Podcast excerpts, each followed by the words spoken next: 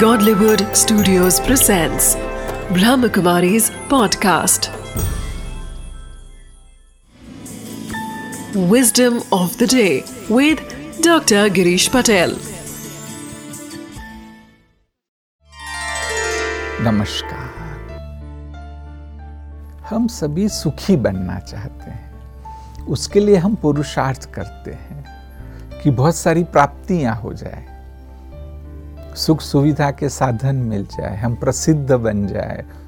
ऐसा हम बहुत कुछ करते हैं कि जिससे हमें यह फील हो कि मैं सुखी बन रहा हूँ, परंतु वास्तव में सही विस्डम है कि अगर आपको सफल बनना है तो अंदर से स्ट्रांग बनना पड़ेगा। आप जितना स्ट्रांग बनेंगे उतना आप सुखी बनेंगे, सफल बनेंगे, क्योंकि कितना भी चाहो परिस्थितियां आनी ही है, कुछ न कुछ आपकी इच्छा से विपरीत होगा।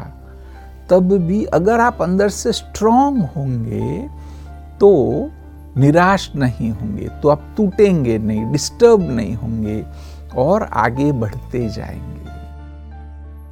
विस्डम ऑफ द डे है कि हमें सुखी बनना है तो आवश्यक है कि अंदर से स्ट्रॉन्ग बनते जाओ।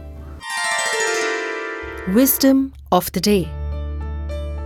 We make many efforts to make our life happy and successful. But the one and only way to truly be happy always is to become mentally strong. We should always try to keep our mind calm and strong.